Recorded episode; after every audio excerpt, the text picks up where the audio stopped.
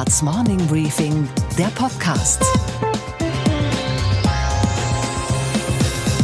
Einen schönen guten Morgen allerseits. Mein Name ist Gabor Steingart und wir starten jetzt gemeinsam in diesen neuen Tag. Heute ist Donnerstag, der 16. Mai.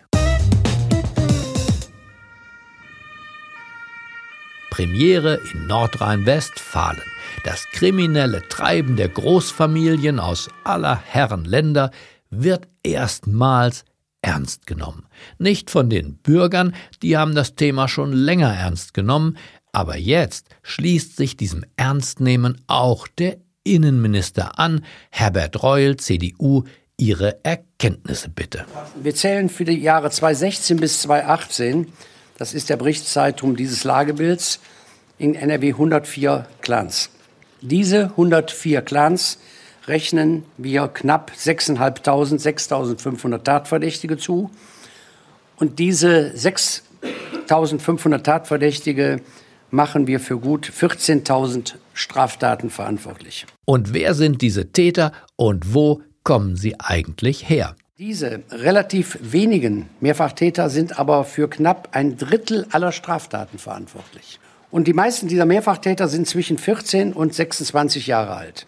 Mehr als ein Drittel der Tatverdächtigen hat übrigens inzwischen die deutsche Staatsbürgerschaft. Das zeigt, nur mit dem Ausländerrecht werden wir dieses Problem nicht lösen.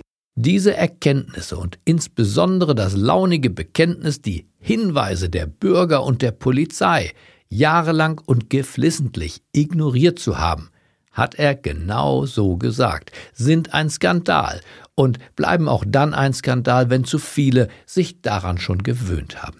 Ich denke, Parlamentarier haben schon aus nichtigeren Anlässen Untersuchungsausschüsse eingesetzt, also falls es sowas ähnliches wie eine Opposition im nordrhein-westfälischen Landtag geben sollte, könnte sie jetzt zum Beispiel aufwachen. Unsere Themen heute. Ein journalistisches Urgestein wird 90 Jahre alt. Friedrich Nowotny. Ich habe ihn angerufen, damit wir uns seiner erinnern und damit wir seine Meinung zur Medienlandschaft von heute erfahren. Ich sehe die Entwicklung der Medien ganz allgemein mit großer Sorge. Äh, wenn ich mir die Printmedien anschaue, dann laufen mir Schauer der Angst über den Rücken. Außerdem spreche ich mit der vielfachen Aufsichtsrätin und Wirtschaftsprofessorin Ann-Christine Achleitner. Sie hat gerade eine wirklich spannende Studie abgeschlossen, und zwar eine Studie, die herausgefunden hat, was genau schiefläuft mit der Finanzierung von Start-up-Firmen hier bei uns in Deutschland. Wir haben in zehn Jahren 1,2 Milliarden Euro investiert. Das kann man eben zum Beispiel konterkarieren mit China. Da hat ein Unternehmen seit 2017 2,2 Milliarden bekommen. Und wir schalten zu Sophie Schimanski an die Wall Street. Sie fühlt wie jeden Morgen den Investoren den Puls. Wir schauen auf den Spitzenkandidaten der Konservativen für die Europawahl. Manfred Weber sein Name. Ausgerechnet im Schlussspurt seiner Wahlkampagne fällt der Mann durch Weinerlichkeit auf. Und wir hören der Kanzlerin zu, die heute in der Süddeutschen Zeitung ihm, Weber, allen Anlass dazu gibt. Hier ist das deutsche Fernsehen mit den Tagesthemen und dem Bericht aus Bonn.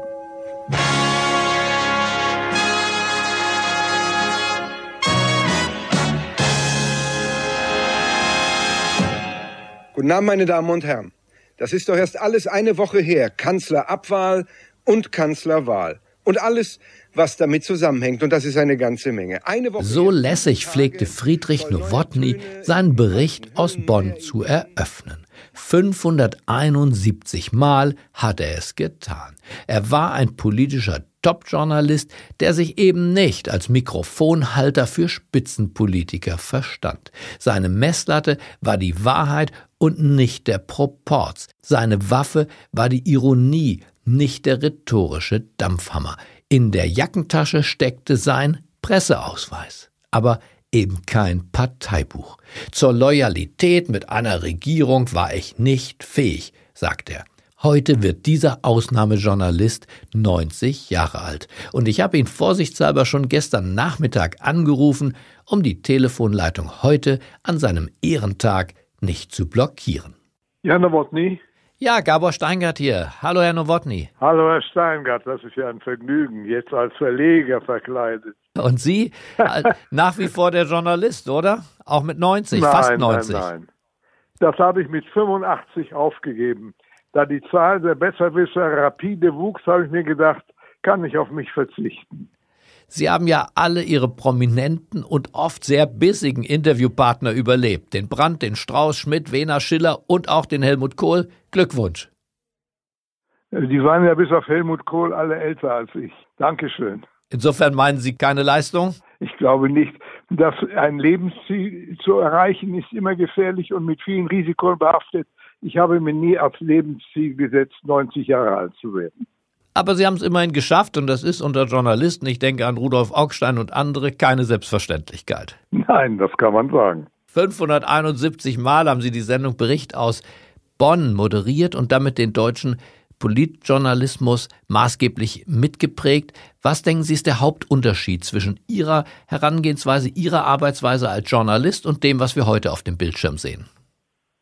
Ich habe ja mein Handwerk gelernt und betrieben als die meisten Journalisten äh, in sich die Berufung zum Publizisten äh, äh, noch äh, erahnten. Sie wollten mehr sein als derjenige, der für den Tag schreibt, bis auf die Ausnahmen, die wirklich guten Journalisten. Ich habe mir immer gedacht, sei Journalist, äh, kläre die äh, Zusammenhänge, bemühe dich um Herstellung der Zusammenhänge und schilder das, was du mühsam erarbeitet hast, so, dass die Menschen es verstehen. Äh, und äh, das kann man. Es ist mühsam und bedarf keiner Übersetzerfähigkeit, sondern nur äh, das Wissen um die Verständigungsweise unter dem, was man den einfachen Mann nennt oder den einfachen Leuten. Aber Sie kamen ja aus einer Zeit noch, Herr Nowotny, wo das Autoritäre ich erinnere an Heinrich Mann, der Untertan, noch in den Deutschen steckte, in den Knochen kann man sagen. Und sie waren respektlos. Einer der ersten, die respektlos auf der Bildscheibe erschienen sind in meiner Erinnerung. Hat diese Respektlosigkeit Ihrer Ansicht nach zu oder abgenommen? Gegenüber den Mächtigen. Ich weiß nicht, ob man Respektlosigkeit sagen kann. Äh, denn äh, gegenüber denen, mit denen man es im politischen Alltag in einer Hauptstadt und sei es eine provisorische Hauptstadt zu tun hat, hat man es mit Erwachsenen zu tun, äh, die zwar auch ihre kindischen Seiten haben, aber immerhin. Alle diese Bundeskanzler, die Außenminister, die meisten Ressortchefs waren zu meiner Zeit gestandene Leute. Man konnte da nicht respektlos herangehen, sondern gut vorbereitet war die Chance, die man hatte. Wer war die härteste Nuss, die Sie im Interview geknackt haben? Franz Josef Strauß war ein wunderbarer Interviewpartner. Freiheit oder Sozialismus, Herr Strauß, wird Ihre Partei diese Wahlkampfparole, diese Aussage bis zum 3. Oktober durchhalten können? Die CSU wird diese Parole durchhalten und sie wird sie eingehend begründen. Etwa in der Weise, wie ich es heute in meiner Rede vor dem Parteitag der CSU getan habe. Oder Karl Schiller, das erinnert sich noch an Karl Schiller. Äh, das war der Mann, der äh, Wirtschaft verbal ordnete. Der konnte die Wirtschaft erklären. Wenn die Konjunktur nicht ansprach, dann sagte er eben einfach, die Pferde saufen nicht. Das hat jeder verstanden. Er meinte, die Investoren äh, äh, gehen nicht an die Tränke. Und dann gab es ja jene Bundeskanzler, ich erinnere mich an Ihr legendäres Interview mit Willy Brandt, jene Kanzler, die Sie haben verhungern lassen. War die Währungsfrage, die ungelöste europäische Währungsfrage, das schwierigste Problem dieser Konsultation? Ja. Und Sie haben dem Präsidenten keine Lösung von unserer Seite aus mit auf den Rückweg geben können? Doch. Haben Sie ihm die Termine genannt, die so wichtig sind? Die Termine, die Festlegung des Wechselkurses der D-Mark? Nein. Und äh, Sie sind sicher, dass er trotzdem befriedigt war? Ja. Ja, das gibt's auch, ja. Aber wissen Sie, das waren damals eben diese Umstände, wenn man für die Tagesschau eine Minute 30 mit drei Fragen äh, platzieren wollte, wenn man die um 20 Uhr haben wollte. Und man ging mit Film, es war ja die, es war ja noch äh, die analoge Zeit, mit Film und gesondertem Ton daran. Und die, der Film musste entwickelt werden, der Ton musste äh, kopiert werden, beides musste angelegt werden. Und da habe ich zu Conny Ahlers, dem damaligen Regierungssprecher, gesagt, sagen Sie doch bitte dem Bundeskanzler, der kam da um die Ecke im Palais Schaumburg, sagen Sie ihm doch bitte eine Minute 30 Sekunden, drei Fragen, drei Antworten. Da war er sofort zu Tode beleidigt, als ihm das Herr Ahlers sagte, kam auf mich zu, guckte mich an, als wenn ich zu, als Eis erfrieren würde. So kühl war das. Und äh, naja, das Ergebnis kennt man. Und er hat geliefert. Ich würde sagen, er ist unter der 1 Minute 30 geblieben. Ja, er ist unter der 1 Minute 30 ge geblieben und er lachte hinterher herzlich und sagte im Weggehen, war's das?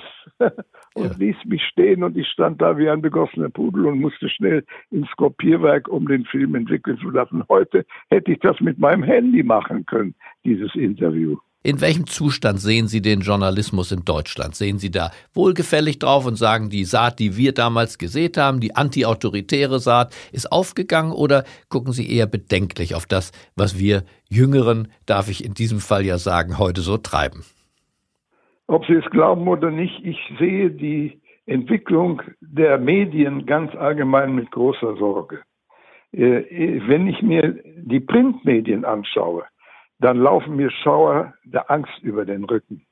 Denn äh, was sich da zusammenschrumpft, das ist erschreckend und ist keine Zukunftssicherung äh, der Meinungsfreiheit, darf man nicht vergessen.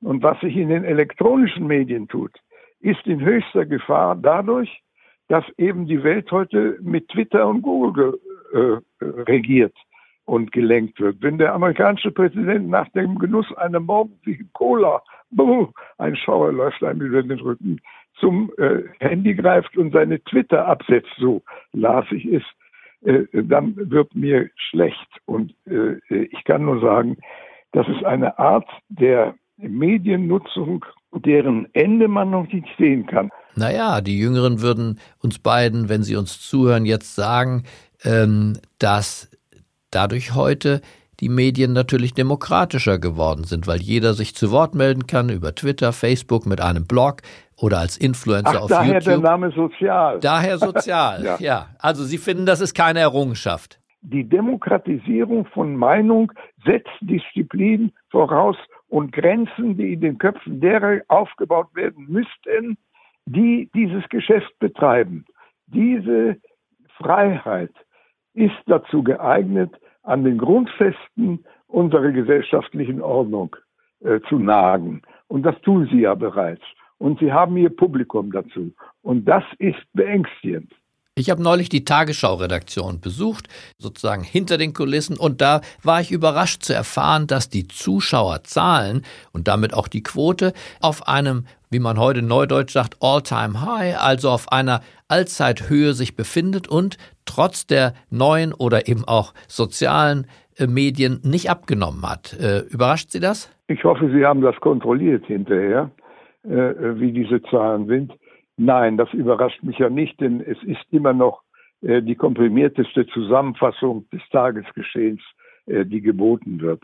Also wenn man die Tagesschau äh, einmal oder zweimal am Tag gesehen hat, dann hat man einen groben Überblick über das, was läuft. Die journalistische Leistung der Tagesschau ist schon bemerkenswert, auch wenn sie sprachlich darauf achten muss, äh, dass sie äh, verständlicher wird, dass sie begreifbarer wird und äh, ich frage mich immer, warum die Tagesschau-Sprecher das nur am Rande mit Guten Abend, meine Damen und Herren beginnen.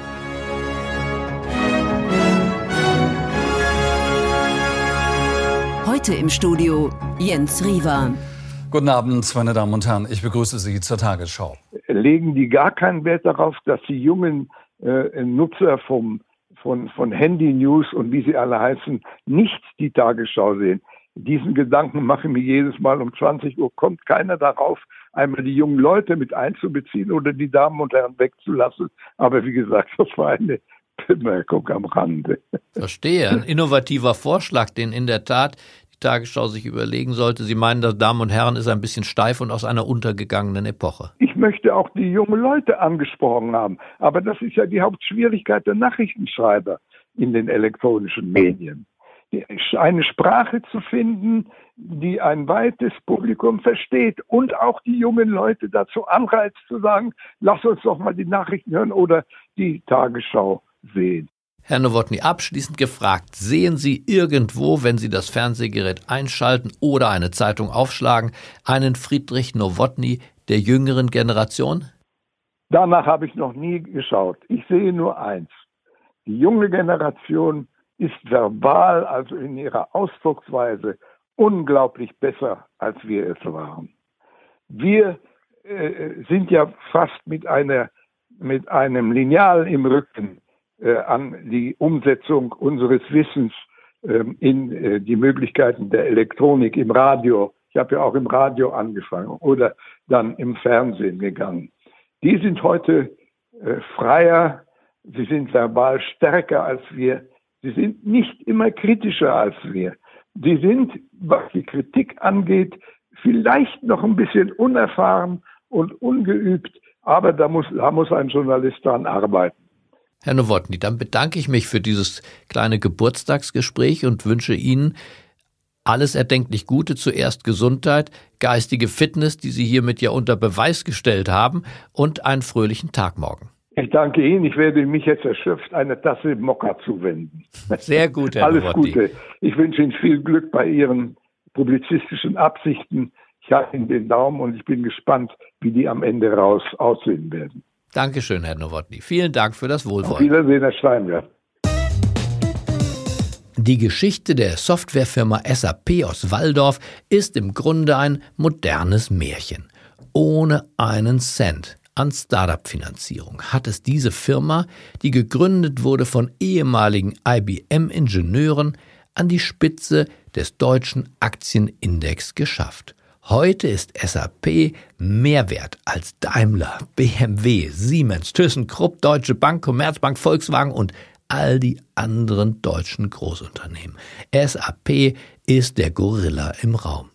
Dietmar Haupt, der Gründer, erzählt. Es gab noch keine Standardsoftware für das betriebliche Geschehen. Unsere Idee war, das muss man in Realtime machen, weil es das noch nicht gegeben hat. Die traurige Nachricht allerdings ist diese. Danach ist es nie wieder einem deutschen Startup gelungen, in diese Gorilla-Klasse der wertvollen Unternehmen oberhalb von 100 Milliarden Euro aufzusteigen. Also die Frage ist ja berechtigt, was ist da los mit der Startup-Finanzierung in unserem Land? Warum gibt es dieses Gründungsfieber auf Kongressen und in Politikerreden, aber nicht in der notwendigen Größenordnung im wahren Leben unseres Landes? Diesen entscheidenden Fragen ist eine gemeinsame Studie jetzt nachgegangen. Eine Studie der Deutschen Akademie der Technikwissenschaften in München, der Staatlichen Kreditanstalt für Wiederaufbau und der Deutschen Börse AG. Im Juni wird das dramatische Ergebnis veröffentlicht und ich habe, weil ich dachte, das könnte Sie interessieren, schon vorab mit der Studienleiterin Ann-Christine Achleitner einen Blick hineingeworfen. Sie ist vielfache Aufsichtsrätin und Inhaberin des Lehrstuhls für die Finanzierung von Unternehmensgründern an der TU München. Sie weiß wahrscheinlich besser als jeder und jede andere, warum und wo genau es in der deutschen Startup-Finanzierung klemmt. Einen schönen guten Morgen an Christine Achleitner. Guten Morgen, Herr Steingart. Frau Achleitner, alle sagen ja, wir leben in einer Gründerzeit, Gründungsfieber. Die Politiker ermahnen uns, in dieses zu verfallen. Über welche Summen reden wir eigentlich? Ein paar Milliarden mittlerweile, ja. Ja, also lassen Sie mich den Bereich rauspicken, äh, jetzt von der künstlichen Intelligenz im Bereich ähm, der Industrie. Da haben wir, da haben wir etwas mehr, ich glaube 214, 216 deutsche Unternehmen. Wir haben in zehn Jahren, seit 2009, haben wir 1,2 Milliarden Euro investiert um hier einfach mal einen Bezugspunkt zu haben. Das kann man eben zum Beispiel konterkarieren mit China. Da hat ein Unternehmen seit 2017 2,2 Milliarden bekommen, um einfach mal ein, ein Schild dran zu machen. Ja, alles ist halt relativ. Ja, aber sozusagen trotzdem, wenn Sie das dann festmachen, die Größe des Marktes, macht es einen großen Unterschied. Wir sind in Deutschland sehr gut, was die Forschung angeht, was die Patente angeht. Wir haben uns auch sehr entwickelt, wenn es darum geht, Startups sozusagen anwachsen zu lassen. Und da, wo wir das Loch haben, wo wir das besonders merken, ist der Thema der Wachstumsfinanzierung, dass diese Unternehmen dann wirklich groß werden. Weil da erleben wir, dass sehr viele Unternehmen ins Ausland verkauft werden oder eben am im Ausland äh, an die Börse gehen. Und da geht es darum, wie kann man die mehr hochpäppeln und im Land behalten. Was passiert mit diesen Startups eigentlich, wenn sie eine gewisse Flughöhe erreicht haben? Ich registriere, dass viele davon dann äh, interessant werden für amerikanische und für asiatische Investoren und dann, wenn es für Deutschland interessant wäre, eigentlich das Ausland zukauft. Mhm. Das ist ein ganz wesentliches Thema, ausländisches Kapital. Und auf das kann man auf zwei verschiedene Arten schauen. Das erste, was Sie sehen, zwei Drittel der erfolgreichen von ausländischen Investoren finanzierten Unternehmen werden entweder ins Ausland verkauft oder gehen da an die Börse. Ja? Diese Diagnose ist wichtig. Die Frage ist nur, wie stehe ich zum ausländischen Kapital? Und der zweite Aspekt ist, selbst wenn wir hier genug Kapital hätten, man braucht dieses ausländische Kapital, wenn man auf die internationalen Kapitalmärkte gehen will. Das heißt, der Befund ist, wir sollten nicht so viel ins Ausland verlieren. Die Therapie, keiner sollte ins Ausland gehen müssen, weil er hier kein Kapital findet. Und dann ein gesunder Mix. Haben wir es denn mit einem tatsächlichen Abfluss von Gründern Know-how aus Deutschland in Richtung China und in Richtung Amerika zu tun? Ähm, China ist in den Statistiken noch gar nicht so breit vertreten. Das fängt ja jetzt erst an. Aber ins Ausland, ja, haben wir. Und man muss unterscheiden, was sind die, äh, die Unternehmen und das andere ist, was betrifft auch die Unternehmer. Wir untersuchen auch, wie viele der Unternehmer sind eigentlich nach so einem Verkauf oder so dann auch ins ähm, Ausland gegangen. Und viele wahrscheinlich. Zwei Drittel der erfolgreichen von Ausländern mitfinanzierten Unternehmen sind ins Ausland gegangen. Warum hat es SAP ganz ohne Venture Capital geschafft? SAP hat eben das Glück gehabt bei der Gründung, dass sie einzelne Kundenaufträge schon hatten, so dass sie nicht angewiesen waren auf eine Finanzierung von außen. Und ich glaube, das ist eine wesentliche Lektion. Sie würden wahrscheinlich SAP aufgrund der hohen Geschwindigkeit, die wir heute haben, nicht mehr mit dem Konzept gründen können. Aber es zeigt uns, wie wichtig es ist, Kundenaufträge zu haben. Und es ist eine wichtige Lektion auch für eine mögliche Rezession, die kommt. Wir haben die letzte Rezession untersucht wissenschaftlich und das Ergebnis ist, wenn die Zeiten schlechter werden, dann haben Startups nicht ein Problem mit der Außenfinanzierung, sondern sie haben ein Problem damit, dass bestehende Unternehmen weniger wagen, mit Startups zusammenzuarbeiten. Und das dreht ihnen ein bisschen den Wachstumsmotor ab.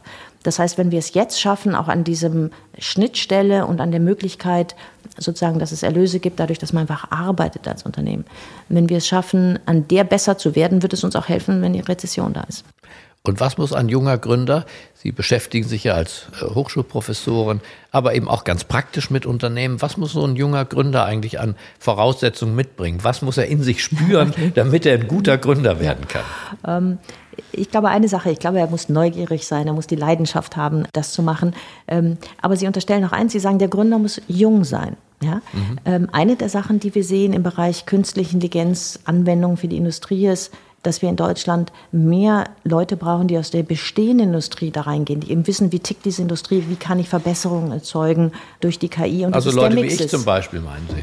Absolut, solange sozusagen ist eine Frage des Mixes ist. Und wenn ich mich hier umschaue, haben Sie den Mix ja auch, ähm, dass sozusagen die Erfahrung zusammenarbeitet mit der Dynamik äh, äh, von Jungen und auch mit der, mit der Frischheit, Sachen neu anzugehen. Und dieses Diverse ist eine der Erfolgsgeheimnisse, wie die Amerikaner das machen, ähm, bei denen wir, glaube ich, noch sozusagen uns verbessern können und wo auch diese Schnittstelle gut ist. Desto mehr Schnittstelle es hat, desto mehr werden dann auch Personen aus der bestehenden Industrie rüberkommen.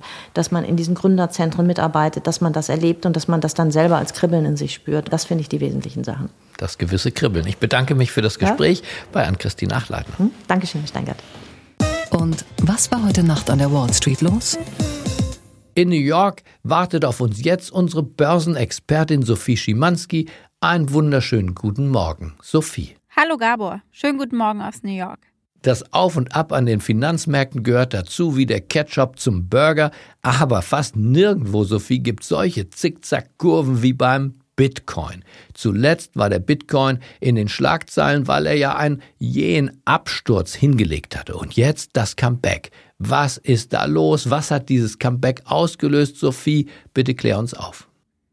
Ja, die 8000 Dollar Marke ist geknackt. Zum einen glauben viele, dass Krypto nahezu zu einem sicheren Hafen werden könnte, wenn es äh, im Handelskonflikt so weitergeht, weil Krypto eben im Gegensatz zu börsengelisteten Unternehmen und deren Aktien wenig bis gar nichts äh, am Hut hat mit Sanktionen. Institutionelle Investoren scheinen einzusteigen. Ein größer Vermögensverwalter Fidelity könnte äh, seinen Kunden Bitcoin als Anlage anbieten und Fidelity hat sich dazu auch schon positiv geäußert, also von so ganz weit hergeholt ist es nicht. Und was, Gabor, geht eigentlich gar nicht?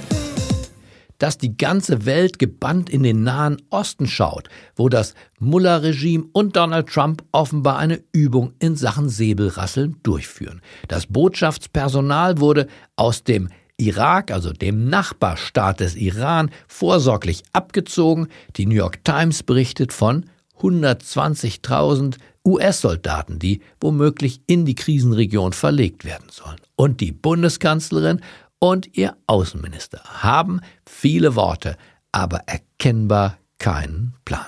Okay, Gabor. Und was hat dich heute Morgen wirklich überrascht? Dass Manfred Weber sich wehrt und wie. Der französische Präsident Emmanuel Macron tut jetzt schon alles, um Weber als EU-Kommissionspräsidenten nach der Wahl zu verhindern und hat damit sehr gute Erfolgsaussichten.